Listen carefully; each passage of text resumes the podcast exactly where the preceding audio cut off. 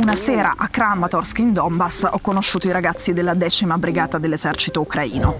Loro qui hanno una base militare ma combattono a nord di Bakhmut, nella direttrice est della controffensiva in corso. Sono una brigata molto famosa, sono famosi dal 2015, da quando hanno cominciato a combattere la guerra in Donbass. Sono molto più famosi da quando è cominciata l'invasione totale il 24 febbraio 2022, perché hanno combattuto molte delle battaglie più importanti. A nord di Kiev, a difesa della capitale, e poi in questa zona particolarmente martoriata della regione di Donetsk, da quando i russi si sono ritirati dal nord e da Kiev. Sono famosi per essere la brigata che non si è riposata mai, quella che ha tenuto i propri uomini proprio sulla linea del fronte più a lungo di tutte. Sono tra le prime cinque brigate da guardare con più attenzione per capire dove va questa controffensiva.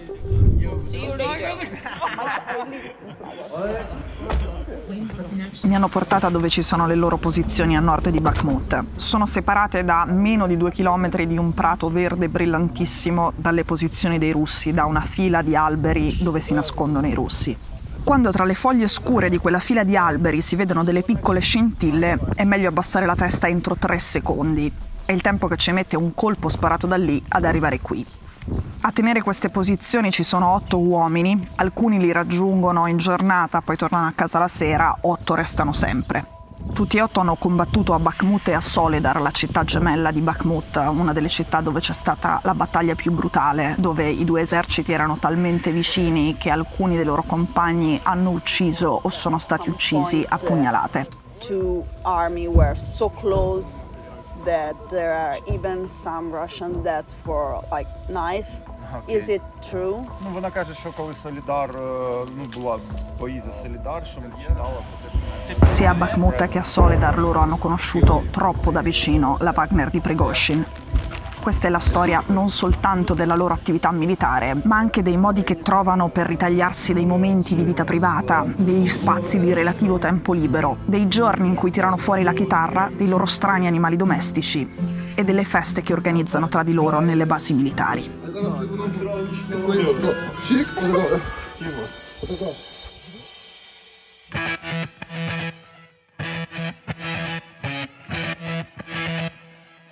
Sono Cecilia Sala e questo è Stories, un podcast di Cora Media che vi racconta una storia dal mondo ogni giorno.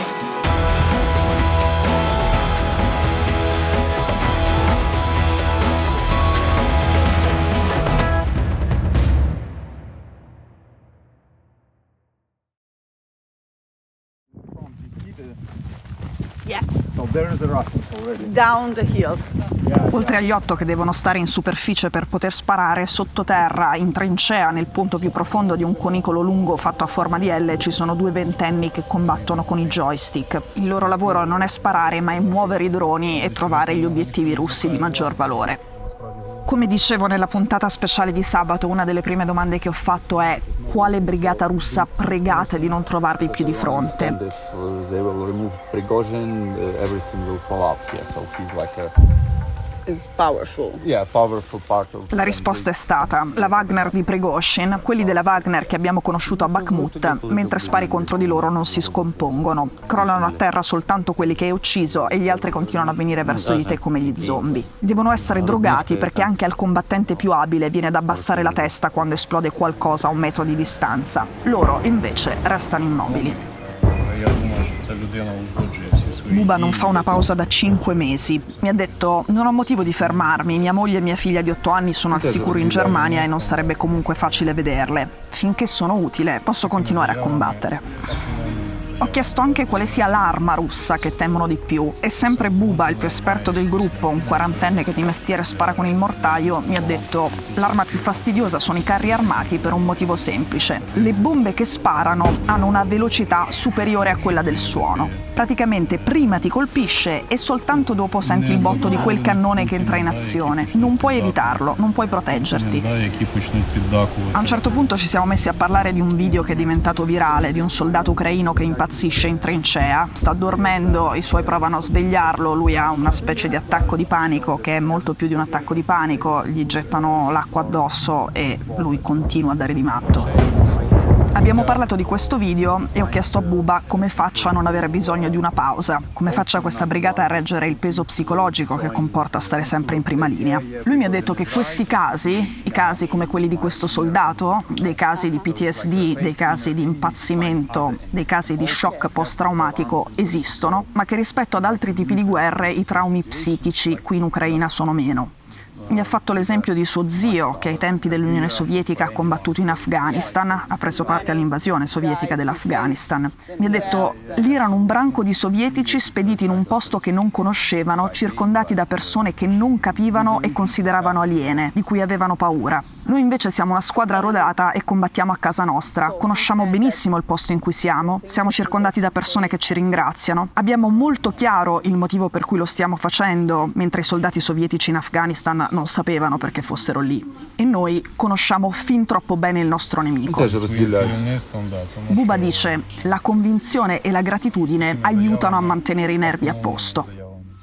Echo Park and I saw the monument of 10 Brigade there. I didn't know, but they lost a lot of people there. Nikita, 28 anni, il capitano, e Bogdan, il suo allievo prediletto, che ne ha 21. Mi hanno raccontato della battaglia di Soledar. Soledar qui, alzandosi in piedi, quando ci si può alzare in piedi perché non arrivano troppi colpi, la si vede su un'altura di fronte. When they were under Solidar, he remember in the destroyed command punct of Kadirovtsi and Mi hanno raccontato che a Soledar c'è stato un giorno in cui sono diventati temporaneamente sordi, cosa che è decisamente spiacevole in generale, ma che è particolarmente pericolosa in guerra.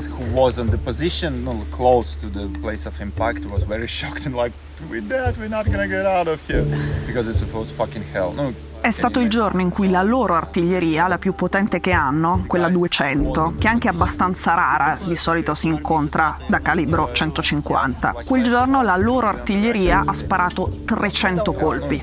Can you imagine like in a half of day 300 rounds? Yeah, of course.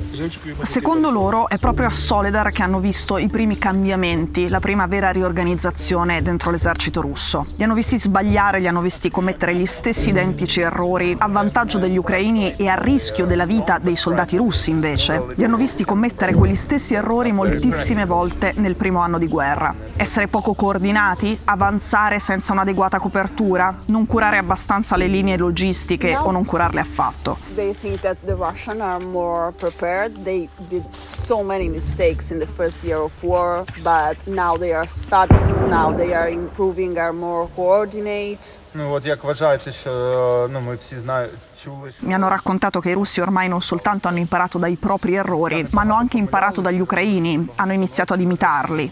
Loro qui una volta hanno trovato un drone russo. Che voleva colpire queste posizioni e non ci è riuscito. E analizzandolo hanno scoperto che era un drone ucraino che i russi dall'altra parte erano riusciti a catturare. Sin qui niente di particolarmente strano, ma i russi avevano anche imitato il sistema di dropping, il sistema per lanciare l'esplosivo dal drone, un sistema che utilizzavano solo gli ucraini all'inizio e non i russi e a furia di catturare i droni ucraini i russi hanno studiato questo sistema, l'hanno messo in pratica anche loro e adesso riescono ad utilizzare al fronte molti più droni e in modo molto più efficace.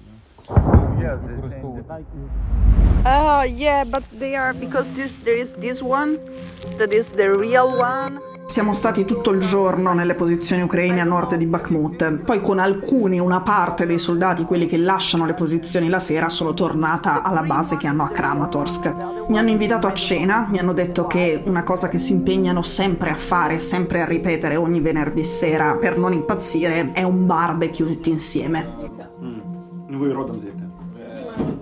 Abbiamo cucinato il pollo arrosto, i funghi arrosto. Nikita, il capitano, quello di 28 anni, ci ha tenuto a presentarmi il suo serpente, che è un, eh, credo un pitone, ma non sono esperta, che ha un nome assolutamente incomprensibile e un soprannome che è Yogurt. And his name? Yogurt. Gli ho chiesto come facesse a badare a lui in questo contesto, come facesse a dargli da mangiare, come facesse a riscaldarlo, visto che non è abituato alle temperature che ci sono a Kramatorsk d'inverno. him. Oh, okay, for the winter. Yeah. Mi ha spiegato che se lo porta in tutte le zone del fronte in cui viene schierato, che lo protegge con un tappeto termico dal freddo e dall'inverno ucraino e che dargli da mangiare è semplicissimo anche se mangia solo un tipo di topi molto particolari. Mi ha detto che è facilissimo, che lui ordina scatole di topi morti per il suo serpente su Instagram e le poste glielo spediscono in una base militare a Kramatorsk, in Donbass, durante la guerra.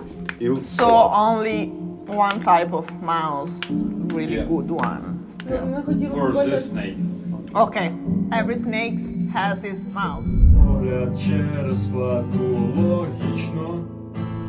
La serata prosegue con le canzoni cantate alla chitarra da Bogdan, l'allievo prediletto di 21 anni. Ci sono anche molti balli, molte danze, tutto con accanto delle bare incelofanate appoggiate a una parete. Sono in linea teorica le bare di ciascuno di loro sono le bare di ciascuno di loro nel caso dovessero servire. Sabato in via del tutto eccezionale la chitarra di Bogdan è stata portata anche in trincea, è stata portata nelle posizioni ucraine a nord di Bakhmut per festeggiare anche con gli altri, per festeggiare non tanto la marcia di Pregoshin su Mosca, quanto il fatto che i loro peggiori nemici, gli uomini della Wagner, se ne fossero andati dal Donbass. Come sapete, i festeggiamenti e l'illusione sono durati pochissimo.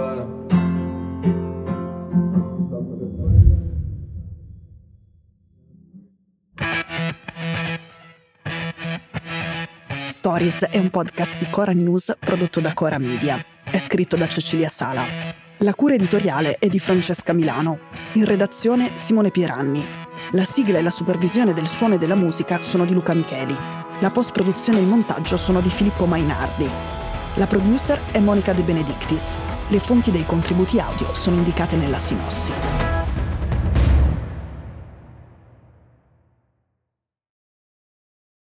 Questo episodio è stato prodotto e sviluppato insieme a Spotify Studios.